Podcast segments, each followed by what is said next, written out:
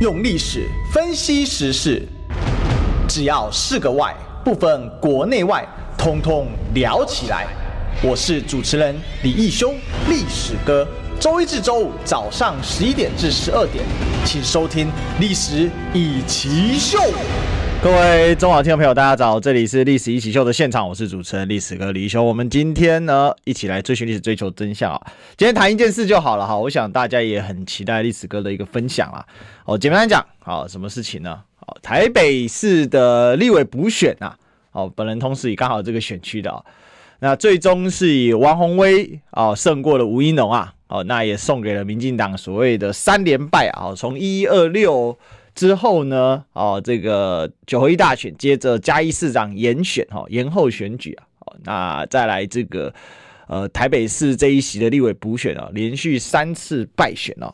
但是呃，这三连败的背后，有一部分我们可以把它解读成呃民进党的气势，呃，确实是一路在走下坡的感觉。但是呢，其实本质可能不是大家表象上所看到这个那一个样子啊。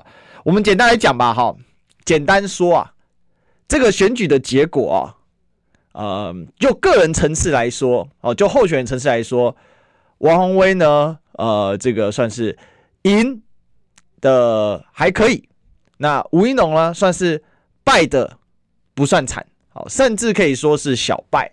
好，那当然也有人替王宏威讲了很多的呃这个解释了哈。那宏威姐当然我们也认识，也之之前也访问过很多次了哈。那呃，但整体来讲，我是觉得不容轻忽啊。哦，怎么说呢？确实在松山啊赢得还可以，但在中山区呢赢得不算的呃，就是中山区其实并不算有赢到哈。我们大概跟大家做个这个复盘一下了哈。所以我们先从这个角度切入，然后最后我们再。来复盘一件事，就是那这一场选举跟二零二四的关系是什么？我跟大家讲，绝对联动关系，而且呢，它已经直接的会对于民进党的权力结构，对于国民党的权力结构有一定的冲击啊，哦，或者是说有一定的影响啊，这才是我们要看的重点啊。那至于这个所谓。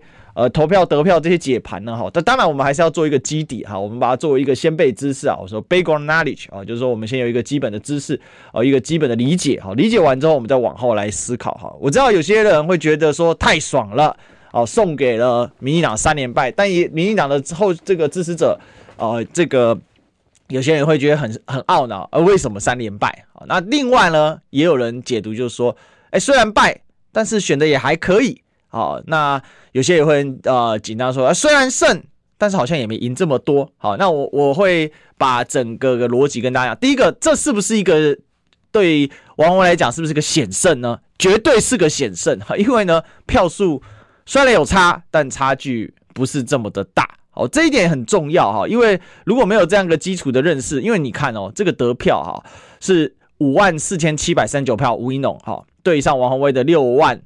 零五百一十九票，相距呢，比如说相距呢，大概是在呃这个六七千票哦，这样的一个六千票左右的这样的一个这个大小了哈。那整体来讲，整体来讲，并不是赢得非常的漂亮，但也可以了哈。那分得票的这个比率来看呢，哈，其实呃有一个很明显的差距啊，好，也就是说这两区的投开出来的这个得票率的。呃，这个投票率呢，其实也很大的不一样，所以我们要看一些细节的部分哦，跟大家来这个讲一下哈。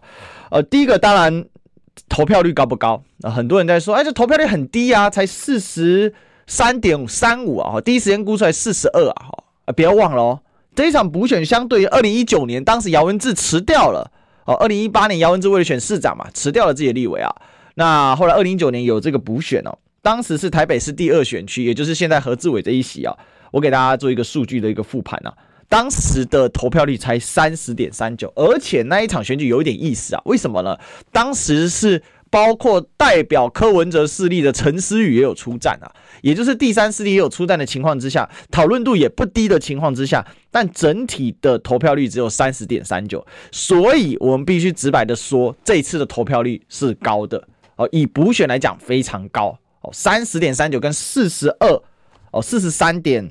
三五。啊，其实我在选前的时候，我就有跟大家分析，就是说这个估票，我当时我估说投票率应该会有四成，但是四成二大概是高标，结果没想到比我估了还再多了大概一趴左右啊。那我大概的推估是这样子的哈，因为第一个这个也是台北市的核心区域，因为它这个人口非常的密集啊，而且小弟在下目前也住在这个区啊，哦，所以呃这个是这个部分。另外呢，这一区的政治氛围相对是比较浓厚的哈，那我想也是有差异哦。那再来呢？因为这一次有点有趣啊，因为中间又卡了一个嘉义市长严选啊，所以它其实是一个不断气氛在变化的过程当中。还有就是民进党现在正在呃所谓的权力更迭的状况，哦，所以政治新闻虽然在选前过往在选前相对会淡一点啊，因为大家过年节了啊，没什么时间鸟政治啊。说真的，所以这个你也可以看到很多关于政论类的它的收视在这一段时间，好，通常在大选之后。会有一个下降期啊，即便有这些补选，大家也只是把它当做一个呃这个余震来处理啊，并不会太大的重视。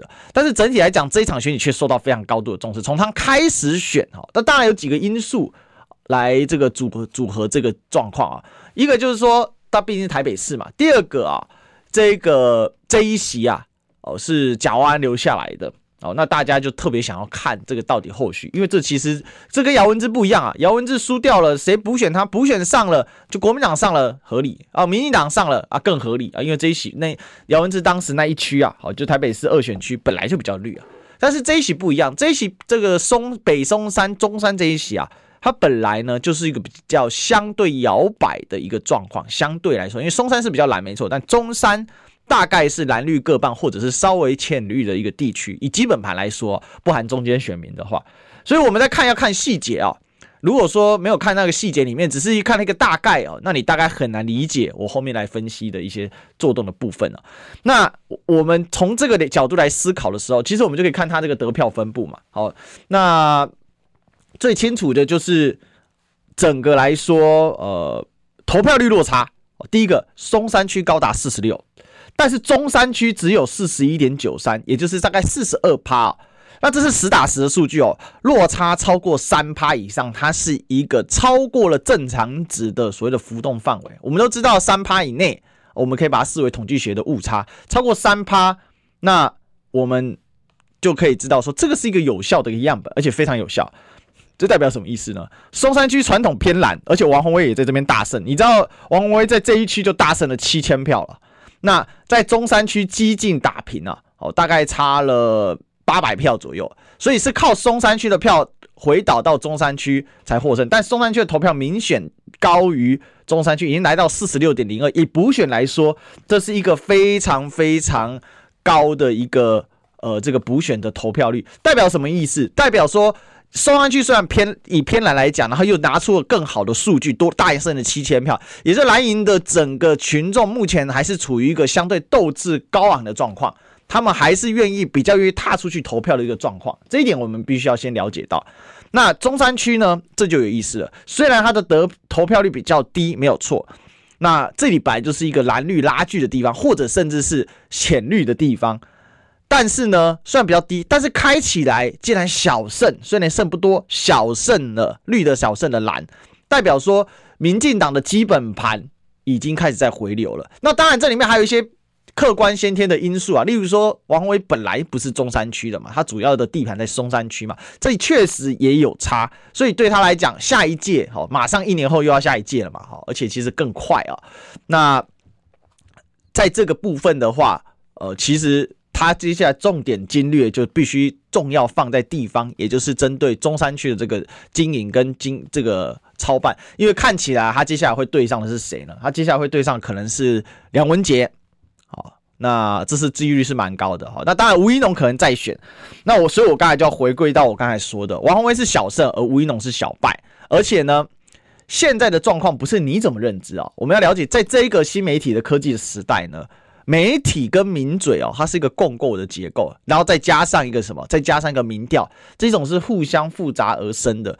在这一种小盘的地方呢，它可以做到怎样？过去做不到，而现在更可以做到，就是带风向。好，带风向是非常好用的一个方法。那这么理解吧？第一个，经过几轮下来哦，这第三次了嘛。好，对于民进党的这个呃不断的冲击之下。这个也很明显呈现蓝营的选民属性啊，向来的投票积极度确实是不如绿营，这是一个很现实的问题。再来就是民怨稍减哦，所以中间选民基本上已经不出来投票了。这个四十二趴，四十三点三五看起来是很高的投票率，但事实上中间选民参与的非常少。怎么说呢？因为啊，这一次还有第三个候选人，这非常有意思，有一个叫萧好林的，的他刚好是。呃，这个无党籍的，那点他得票很低啊，哦，总共只得了五百四十二票，呃，基本就是就是这人家零头，那代表一件什么事情？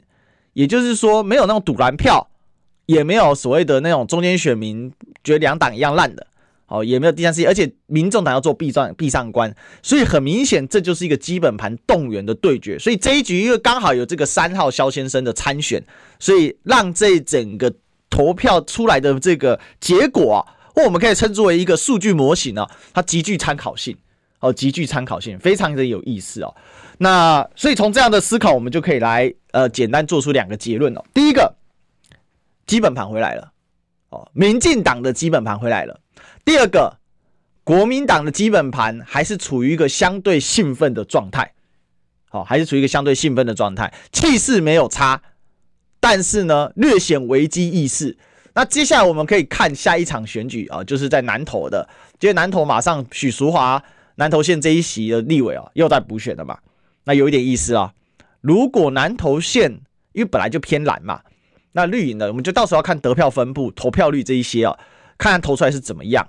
那如果说这个投票率一样维持在高档，南投的投票率要维持高档是呃相对哦，这个可能比都会型的。还要再再容易一点了哈，因为它这个村里拉动的这个力量还是会再大一点的话，那我们到时候就要来看它到时候的投票率，好，得票分布，我们就可以大概了解接下来的整个状况，好，也就是绿营的基本盘有没有继续在回流，然后呢，蓝营的这个所谓基本盘有没有继续在一个气势相对好的状态继续投下去，所以这里面我们去去做一个讨论布局。所以我刚才讲基本盘回来的是这样，主要是绿营的基本盘回来。第二个，赖清德出手真的有用。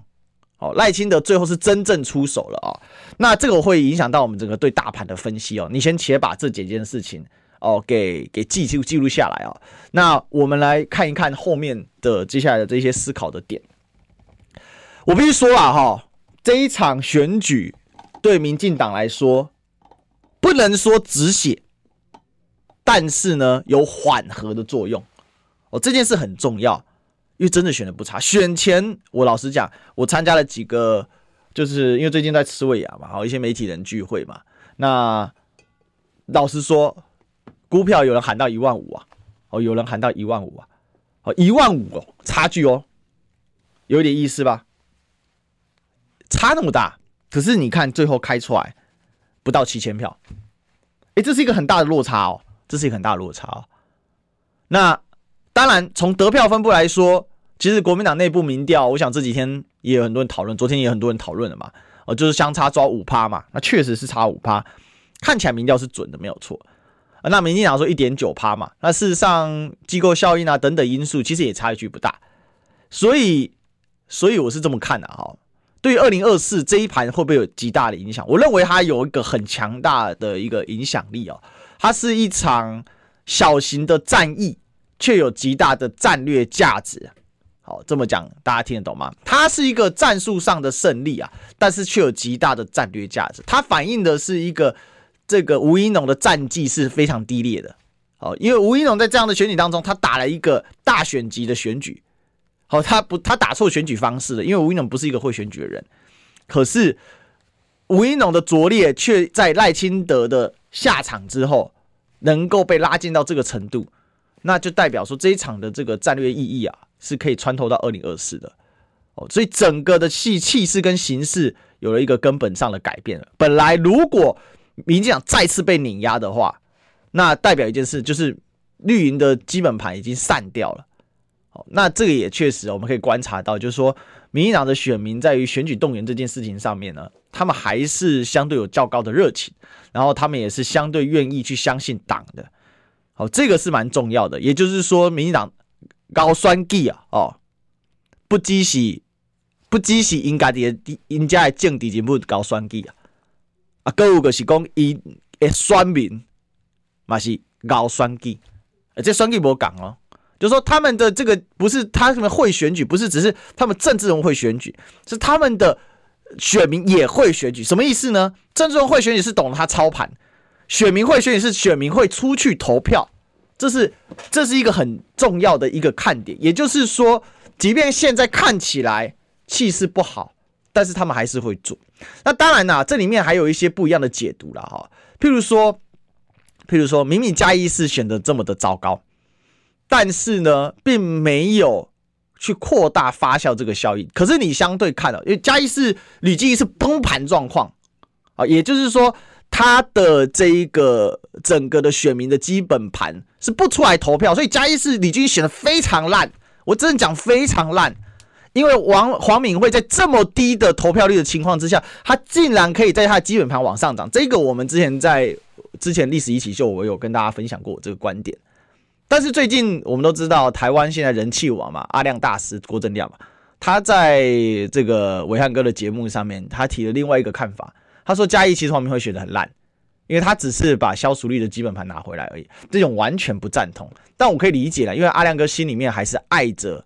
民进党的啦，好，虽然他已经不交党费了，但是可以理解啦，因为我们家高人也是这种心情嘛，对不对？他一辈子没加入过民进，像我们家高人一辈子没加入过民进党，但他是深爱着民进党，这我都非常清楚，因为这个就是我一个在深绿家庭长大的孩子哦，我非常能够理解他们的一些心情啊，就是其实他们现在离开是因为很多原因啊，好，我就不深入解释他的心情，因为这个不是今天不是他的重点，重点是他为什么放出这样的讯息，而且透过了。这么高的媒体曝光传播出去之后，它形成了一个风向，也就绿营被打一剂强心针，大家知道吗？其实国民党没赢他贼啦，出来投票有机会啊！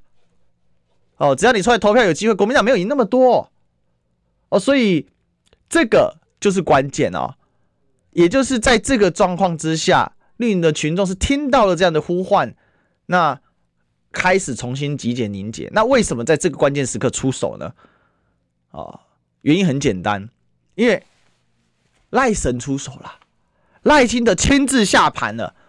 再怎么讲哈，赖清德新潮流的，吴一农他们家族是新潮流的，吴乃仁就是新潮流的啊，吴乃仁是新潮流大佬啊，新潮流啊，能力拖到底呢啊，新潮流两个土豆人啊，一个叫邱义仁，一个叫吴乃仁乃公啊，哦，所以。这个大家要去了解这后面的一个架动的逻辑。那在这样的讯号释放出来之后，真的是帮了赖神好大一把啊！为什么？因为赖清德在现在的状况之下，他是被迫提前来操盘党的一个选务啊，这非常可笑，不是吗？现在的代理党主席叫陈其迈，可是这一场选举却变成一个连胜选都还没有的党主席叫赖清德要去做。党主席的工作，这本身是一个很奇葩的事件。就算你是代理主席好了，这场选举应该还是你代理主席管才对啊。那为什么会是这个样子？其实从这里面都好多蛛丝马迹，我们可以去去抓到，去去考察里面的一些内涵的东西哦。所以，因为大家就去思考，大家就去思考这个概念哦。也就是说，民进党现在的一个权力核心的一个变化。明明应该是陈其迈作为代理党主席要去率领全党在这一场选举当中做止败，然后再把这个止败的局面去交给赖清德才对，但是没有想到是赖清德作为一个他应该叫做准准党主席啊？为什么这么说呢？因为选上叫准主席嘛，要到接任之前，那如果他只是他是同额竞选，所以他叫准准党主席哈，这个一定要跟大家讲这个概念。所以准准党主席。准准党主席赖清德跨越了代理主席，然后呢来操盘这个选务，他最后是整个投入进去嘛，all in 进去，所以看到最后赖清德很很认真帮吴怡农辅选嘛，终究还是新潮流的啊，终究那个力量要进去。那这一场里面表现最差就吴怡农啊，哦，不能说他的选策是错误的，但是呢，他提出的非常不合时宜。如果他这个选策放在二零二零年那非常有用嘛。二零二零年他打这一套，也就其实他也是一个路径依赖啊。讲白了，这个人眼高于顶啊，他就是个完全的正二代、富二代，所以他搞不清楚状况。但最后时刻呢，他确实有放下来，然后把他的身心灵交给了赖清德嘛，所以有差别嘛。所以你可以看到这整个很奇怪啊，因为他的总干事叫王世坚，就跑去参加延上的是什么东西啊？这正常来讲，这不是一个选举的大失误吗？那么总干事最后选举没有站在台上，如果说如果说选前之夜，包括王世坚这些人全部站在台上，大家喊大集合，有没有可能最后再缩第再缩短两趴？有没有可能？我觉得很有可能哦，可是没有。那如果说王世坚把吴一龙带去炎上。哦，炎上是这个萨泰娱乐，就伯恩呐，哈，伯恩伯恩夜夜秀的母公司，他们所举办类似伯恩夜夜秀的那种脱口秀了，哈，有些人可能不知道，呃，全台湾都在讲嘛。结果让放了王世坚跑去跟柯文哲结婚，这是什么？这是什么？这是什么玩意儿？这是什么玩意？所以这代表一件事情嘛，就就会出出这些出这些包啊，其实吴怡农害的，吴怡农自己干出来的，但是赖清德这样擦屁股擦着擦一擦。还可以搞了一个有样子，还不是一整个是粪坑啊！因为我之前就跟大家说，如果说选举出来是选举出来啊，差五趴，那就是那真的就是没什么。如果选举出来跌破了四成五，甚至跌破了四成的线，那就代表说基本盘挂了。那很明显哦，这很明显，他现在基本盘没有，不但没有挂，还凝结了起来，而且就在赖清德就努力了这么一点时间的状况之下，被迫先接的这个情况之下。而形成了一个这样的一个情势，所以其实这一次我们从整个这个投票分布是可以看出很多端倪的，而这个会直接影响到二零二四，而且对蓝的绿的都可以做一些解释。我们刚才讲了一部分讲绿的部分哦，那我就等下直接把它讲完哦。就是现在的状况非常有意思，等于说陈其迈这个代理主席就在拖时间而已啦。马上等着要交委，那为什么是这么的被动？但陈其迈做代理党主席啊，他最重要一件事情是什么呢？不是办好选务哦，因为同额竞选没什么好办的嘛，也不是做好检讨报告，检讨的超级烂，大家都知道。呃，这个郑文灿写的检讨报告，不是党内党外都在骂，好，那就最后呢，骂来骂去跑去检讨高嘉宇嘛，因为你报告写太烂嘛，最后把炮口导一下高嘉宇嘛。好，这个等一下我会讲啊。那这个。但是陈其迈作为代理党主席，他做最重一件事是什么？他力挺苏贞昌，他力挺苏贞昌啊，这个是关键呐。作为一个代理党主席，不去操办选务，不去这个好好的，因为也没有什么，也也没有其他可以办嘛，因为投额竞选嘛。那结果重点是在力挺苏贞昌，这里面政权就党政之间的关系极其错综复杂。但是是可以爬出个脉络，而且直接冲击二零二四。那这里面要如何来解析呢？广告回来，暴力仔，你知道吗？不花一毛钱，听广告就能支持中广新闻。当然，也别忘了订阅我们的 YouTube 频道，开启小铃铛，同时也要按赞分享，让中广新闻带给你不一样的新闻。用历史分析国内外。只要是个“外”，统统聊起来。我是主持人李一修，历史哥，请收听《历史易起 SHOW》。欢迎回来，这里是《历史易起 SHOW》的现场，我是主持人历史哥李一修。我们今天继续来追寻历史，追求真相啊！那我们刚才其实前面大概爬梳了一个基本了，我已经铺陈差不多了。听历史哥的广播哦，或直播哦，我跟大家讲，你就是要娓娓就去听哦，很欢迎大家。我们层层递进吧，我我已经先把答案告诉大家了嘛。好，我直接讲了哈，下一阶段答案。这是蔡英文最好的剧本，也是赖清德的好兆头。好，但是也是二零二四赖清德的大危机。好，我就把这个结果先告诉你。我再说一次，这是一个蔡英文的好剧本，那也是赖清德接党主席的好兆头，但是却是二零二四蔡赖清德的大危机。好，潜在的大危机啊！哈，那我这么为什么这么说呢？因为我们就想嘛。这个剧本是这样开出来的嘛？简单来说，要么王宏威大胜，要么王宏威小胜，然后要么投票率高，要么投票率低。哦，那这里面有很多排列组合，我就不一个一个阐述，因为已经选完了。我们直接讲结果那一行，结果就是一个相对高的补选投票率，然后一个相对差距小的得票分布。那这个结果是怎样？赖清德直接出手了，所以。赖清德作为准准党主席，我一定要强调这个身份，还没接手，然后被迫上任的状况之下，那他已经挥出了漂亮的一击。虽然打得不好，而就算虽输掉了，但却是一支好的牺牲打。这个很关键啊，这个很关键。那在这样的这个状况之下，那为什么说是蔡英文最佳剧本？对于蔡英文来讲啊，老娘不会放权呐、啊。这个观点、啊，我早在去年我就跟大家分享过了。我想很多的，不管是我们的听友啊，啊，或者是我们的这个 YouTube 上的的这个粉丝们，应该都听过历史哥的分析啊。蔡英文最要的是什么？权力，以权护己，用权力保护自己。但以权护己有一个关键的状况，那就是谁可以把事办好。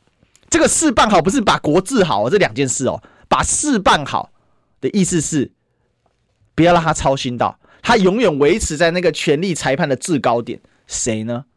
就苏贞昌。第一个，苏贞昌辈分够老，同期的就是陈菊、游锡坤了，谁压得住他？没人压得住他。你就我就想吧，谁压得住他？没人压得住他嘛。为什么陈其迈发言挺苏贞昌？他用的角度不是苏院长做的很好，而是说苏院长可以怎样？可以镇住各派系啊。请听出玄机，因为陈其迈是蔡英文的爱将，他负责帮蔡英文传声的，而且我们也知道这个代理党主席就蔡英文指定的嘛，内定给陈其迈的嘛，所以大家从这个角度去理解的时候，其实你看民进党的这个政治内斗跟国民党政治内斗，我有时候觉得真的是精彩万分啊！大家你知道吗？身为一个读历史的人哦，我特别我我自己在硕班的时候，其实我虽然最后写了 Overseas Chinese Research 啊，就是海外华人研究，但是，但是我我特别热衷啊，就是政治斗争啊这一栏目，因为这个才是人类的精华，大家知道吗？所有的历史啊，都是由一页一页的政治篇章所构成的，好，所构成的。好，所以呢，我们有幸恭逢其盛，好，这种大斗争、政治斗争的时代，但是我也感到蛮悲哀的，身为一个台湾人啊。啊，看了这政政客哦，啊，无咧做代志啊，规工搁咧打政治啊，啊，真悲哀啊！哈，那既是悲哀，但是既然悲哀也改变不了什么，我们就开心的来啊了解这些内涵的东西吧。那我就跟大家做一个解析吧，很简单，你去看，也就是说，对于现在他的这个思考点来说，蔡英文要保住权力，要维持高度。要有人做脏活，而这个做脏活的人辈分要够高，可以压住各派系，这就有意思啊！在放眼党内，过去是陈菊嘛，那现在就是苏贞昌啊，就这么简单，答案就这样而已。所以苏贞昌的位置又开始保住了。本来苏贞昌在选前的时候已经剉咧等，所以最近超扯的一件事情就是。行政院连吃了四天的尾牙，连吃四天尾牙，你有你有看过不会给假细钢的不？哦，我穷的啦，我不会假细钢啊，卡梅赛，你在那里叫什么啊？是不是？是苏贞昌啊，连吃四天呐、啊，吃到人家看不下去，开始有人写说哦，苏奎连四天好像是在告别毕业旅行，然后呢，席间特别客气，难得露出。这个温柔呃温暖的一面，苏贞昌就是一个典型的酷吏性格。苏贞昌的性格非常像谁？大家知道吗？武则天大家去查，叫来俊臣哦。这个人哦，酷吏，但老板交代的事情绝对完成哦。那喜欢弄权，爱弄权的酷吏，又能完成老板交办的事情。苏贞昌也认算认清了自己了啦。当他接受蔡英文的吆喝，到了这个行政院之后，他也总算找到他自己的灵魂了。他就是来俊臣的转世。大家知道吗？就酷吏嘛，然后然后呢又爱弄权，然后呢认清蔡英文确实比他高一点，好，所以呢他放下了他那心魔，终于接受了他的灵魂转世的宿命，他就想干这件事。他现在他现在热乎乎啊，他本来剉咧等啊，因为选前确实不乐观的评估是，我就讲嘛，当时媒体圈认为可能会差到一万到一万五千票，那就是超级大败啊。呃，非常难看的，因为大家也知道，即便四成三的投，四成当时开出来就四成投票，也就十万多票而已，你那个刷一万五千票，那是惨爆了啊！所以大家啊，就要去思考这个问题啊，就是说我们在看这个事情的时候，那苏贞昌为什么留下来？因为很简单啊，本来如果这场大败，赖清德就可以公开的指责，就你苏贞昌在败票吧，对不对？而、啊、我赖清德都这么认真辅选了，还拉不起来，就你苏贞昌害死了、可是我认为这里面哦，蔡英文他治国他没有兴趣啦，但是玩弄权术他特别有兴趣啊，这是蔡英文的人格特质啊，真的不要去小觑蔡英文啊。蔡英文第一个，他让陈其迈变成一个虚位的代理主席，强迫赖清德入局啊。我们可以看到，为什么李俊毅输的这么惨？当时嘉义市长的严选的时候，民进党李俊毅输的这么惨，输的这么惨，原因是怎样？党中央完全放生，蔡英文就消失了，蔡总统不管了，我不是主席啊，我不管了，我管你的。那党中央代理主席也不管，那赖清德也不管，但是说的是太难看了。那赖清德被请军，被引蛇出洞嘛，这个故事我们上次有讲过。所以被迫他一定得营业嘛，强迫营业的结果就是他一定要强迫去接嘛。所以这个就是蔡这个蔡英文的第一步，也就是慢慢的把民进党的这个大家对民进党焦点引导到赖清德身上，而不是蔡英文身上。所以当执政不好、不满什么的，他要怎么去处理，他就会往赖清德身上去倒嘛。我就我又在上生涯骂了，我就消失就好了。那下来呢？问题是这里面卡了一个大关键，就是苏贞昌仇恨值太高啊！大家讨厌赖清德之前，先讨厌你苏贞昌啊。那如果照这个势下去的话，赖清德值越来越膨胀。但怎么办呢？但如果说，如果说这当中在选举赖清德操盘，那操盘之下没有大败，而是小败，开始有止血的迹象，那对于苏贞昌来讲，是不是？诶，其实苏院长这段时间在配合他态度上的调整呢、啊？哎，是不是说他这个开始有呃，就是怎么讲，有缓和的空间呢？因为蔡英文心里是真不想苏贞昌走啊，只有苏贞昌跟他这个搭配啊，呃，这个是非常好的。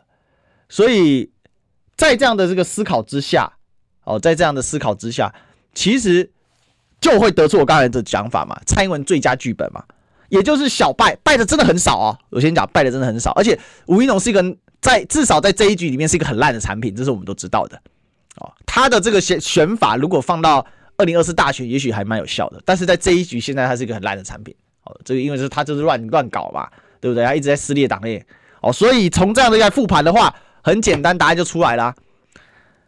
赖清德拿到他要的，因为他被迫营业，但是交出了一张还可以的成绩单。苏贞昌的仇恨值在这一电影里面说顺势的下下降，现在然后也顺势怎样，也释放了老百姓对民进党的不满值嘛，因为民进党已经连三败啦，老百姓讨厌民进党的这个，觉得他开始受到教训了，一些中间选民开始保持沉默了嘛，因为我们不要忘记一一二六的时候，中间选民虽然投了不多，但有出来投，一定投民进党反对面为主了。那这个仇恨值在释放，在下降当中，压力阀这个阈值啊，哦，慢慢在降低了，哈，那个阀值啊，这个这个快冲破那个压力阀了，阀那个那个阈值又慢慢在下调降了，哦，所以整体来讲，接下来对蔡政府的这个执政的压力就下降了，就明显下降了，很明显套轨啊嘛，现在你在说下架塔绿班，那个仇恨度很明显的下滑了嘛，而且理直气壮的程度也下滑了嘛，原因很简单啦，第一个。吴怡农真的选的没有很差，那再来蔡赖清德出来整队啦。第三个苏贞昌好像也没有之前二把、啊。第四个蔡英文也出来开完记者会啦。诶，这几个组合起来之后，那所以我说这是蔡英文最佳剧本。那我说是赖清德好兆头，那为什么又说这对他二零二四有一个很不利的影响？因为很简单，苏贞昌留下来就是赖清德最大的灾难。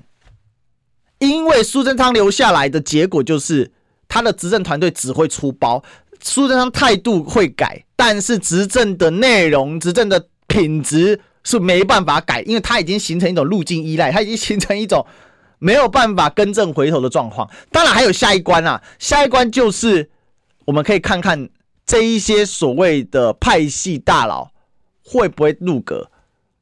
但我认为蔡英文正在重新调整他的脚步，但因为这个太远了哈，我们会再找一期，我们再来跟大家分享这一个看法。好，我们再来分享这个看法。其实你整个，我觉得每一件事情都有脉络，而且可以看得很清楚啊。但这对赖清德真的很不利，为什么？因为现在苏贞昌只要低调，赖蔡英文只要低调，他们所造的孽就回报到赖清德身上，因为所有人会认为赖清德你是储君，你要处理嘛。现在民进党最大的坑是什么？我跟大家分享，我们家高人他最近在骂什么？台南市议长贿选案，台南市议长邱丽丽大贿选，千金他直接昨天跟我讲的啊，昨天我回这个这礼拜我刚好回家帮我儿子庆生嘛，然后我们家高人就抓着我讲，哎，考完呢啊，还双计啊，搞什么几千两千的哦，我告我告哪呀，很烂啊，一千万两千万，这就这样啊，深绿铁绿老绿在台南发生，不可能无感呐、啊，闹这么大，郭在清都被收押了。不可能无感呐、啊！当街压压走议员，选前可以压新闻，选后都炸出来了，不可能无感啊！所以，那这个谁要收拾？我请问这谁要收拾？当然是党主席要收拾啊！你要不要怎么？你要党纪处分吗？你怎么处分呢？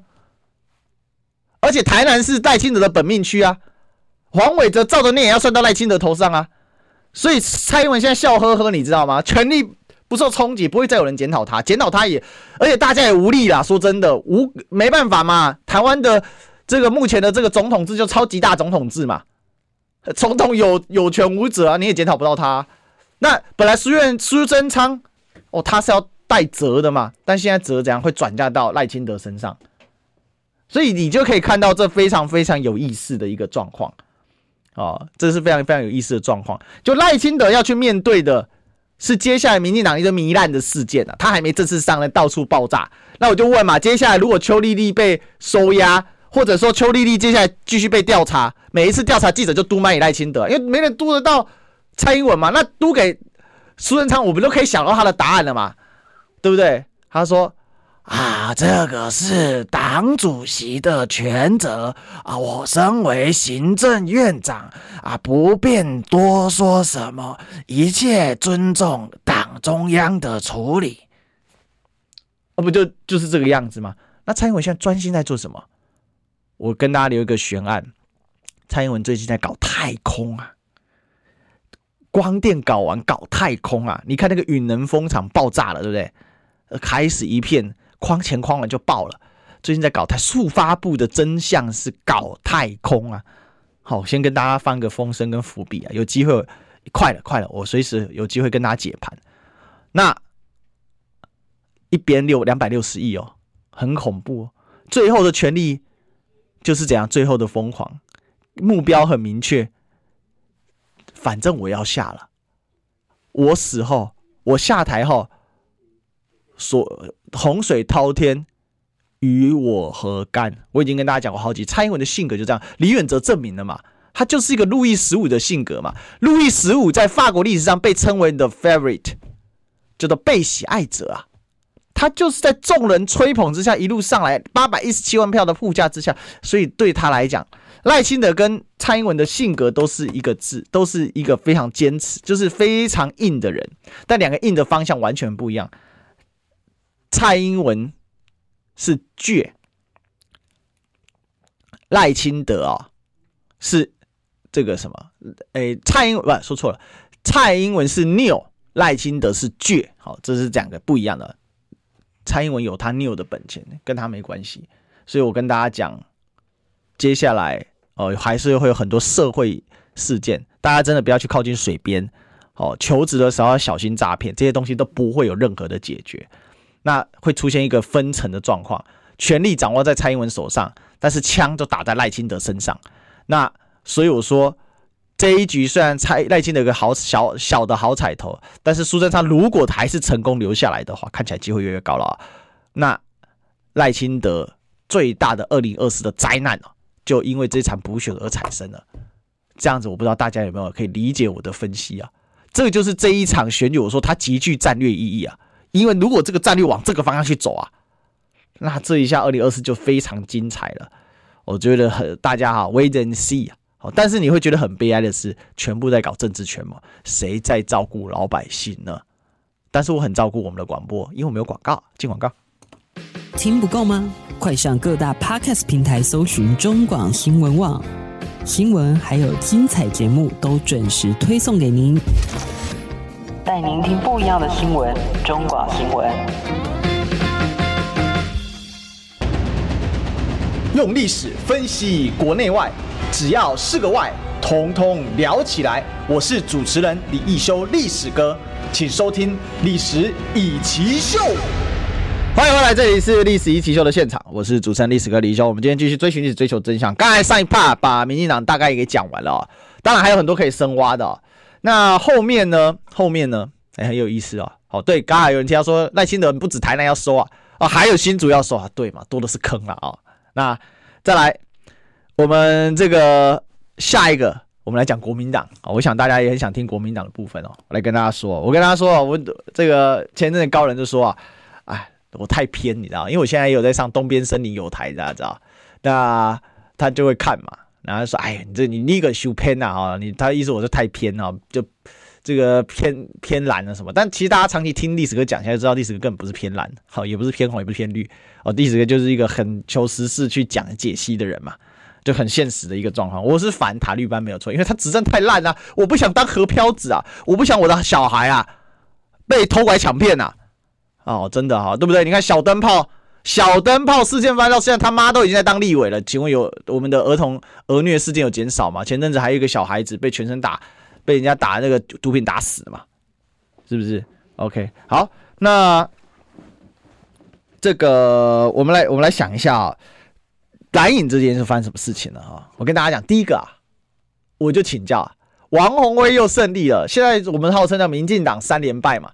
那国民党三连胜，这个时候如果你在党中央，你会看到什么样的人？哦，你会看到什么样的人？大家就想一个这个问题嘛。那一定有一群人嘛，国民这不是这不是某一任主席的错，而是只要当上国民党主席，旁边就有这种人，而这很能理解。因为国民党成立清光绪年间，我要先跟大家讲这个概念。所以呢，这种文化宫廷文化原汁原味保留。还在这个党里面，什么样你知道吗？主席英明神武，武功盖世，令我党千秋万世，大胜而归啊！大家听得懂吗？再说一次，主席英明神武，武功盖世啊！各项决策有如孔明神算千里之外，一如谢安在世，太强了！我们又赢了。所以要大喊三声：“主席英明，主席英明，主席英明啊！”我跟你讲，这声音开始就出现了，爽啊，忙叔叔啊，秦始皇摸电门赢麻了，你知道吗？啊，这个开心啊，开心啊，开心爆了，很明显嘛。但是真正参与选举的脑袋很清楚啊，我们真的要特别感谢王宏伟啊，宏伟姐今天讲一句话，我觉得非常好。民调要纳入郭台铭、柯文哲，其实他直接讲，就民调要纳入所有在野可能的人物。为什么泼冷水啊？所以我之前跟大家讲过啊，到国民党中央啊，怎样？他头会越来越大，你知道怎么办？如果你是国民党员，你要救国民党的话啊，我跟大家讲，要做两件事。第一件事，联署把国民党中央的那个电扶梯拆掉。好，为什么？因为每次像先搬下来一样，那个一看啊。那个中间选民就就是气死了，你知道吧？看就很讨厌。那第二个呢？第二个什么呢？第二个啊，就是带了一桶大冰桶，好，带了一桶大冰桶，然后呢，去国民党中央干干进去，泼进去，好，降温一下。不然要怎么办？就开始啦。哦，所以你就想，这党中央就看到，这是这绝对会出现的啦。这这不是谁当主席的问题，而是只要当上那个位置。这叫魔界的诅咒啊！魔界的诅咒啊！这第一件事。那第二件事情呢？当然也有一些人出来讲这个冷静的话。王鸿薇带头开枪，我觉得这个态度非常的好。如果没有这个态度，二零二四不用下架塔绿班了，就重蹈二零一九年的败选经验。民进党二零一九年靠了四场补选嘛，两胜两负嘛，只只败，然后就逆转了嘛。那请问二零二二零二三年还有寒流吗？哎，二零一九年是有寒流的哦，寒流都挡得下来了，只要你的大头阵炸掉，就一样了嘛，对吧？所以从这个逻辑来看，其实答案显浅，显而易见嘛。民进党也在期待你国民党往这个发展，所以现在只要谁在那边大喊主席英明的。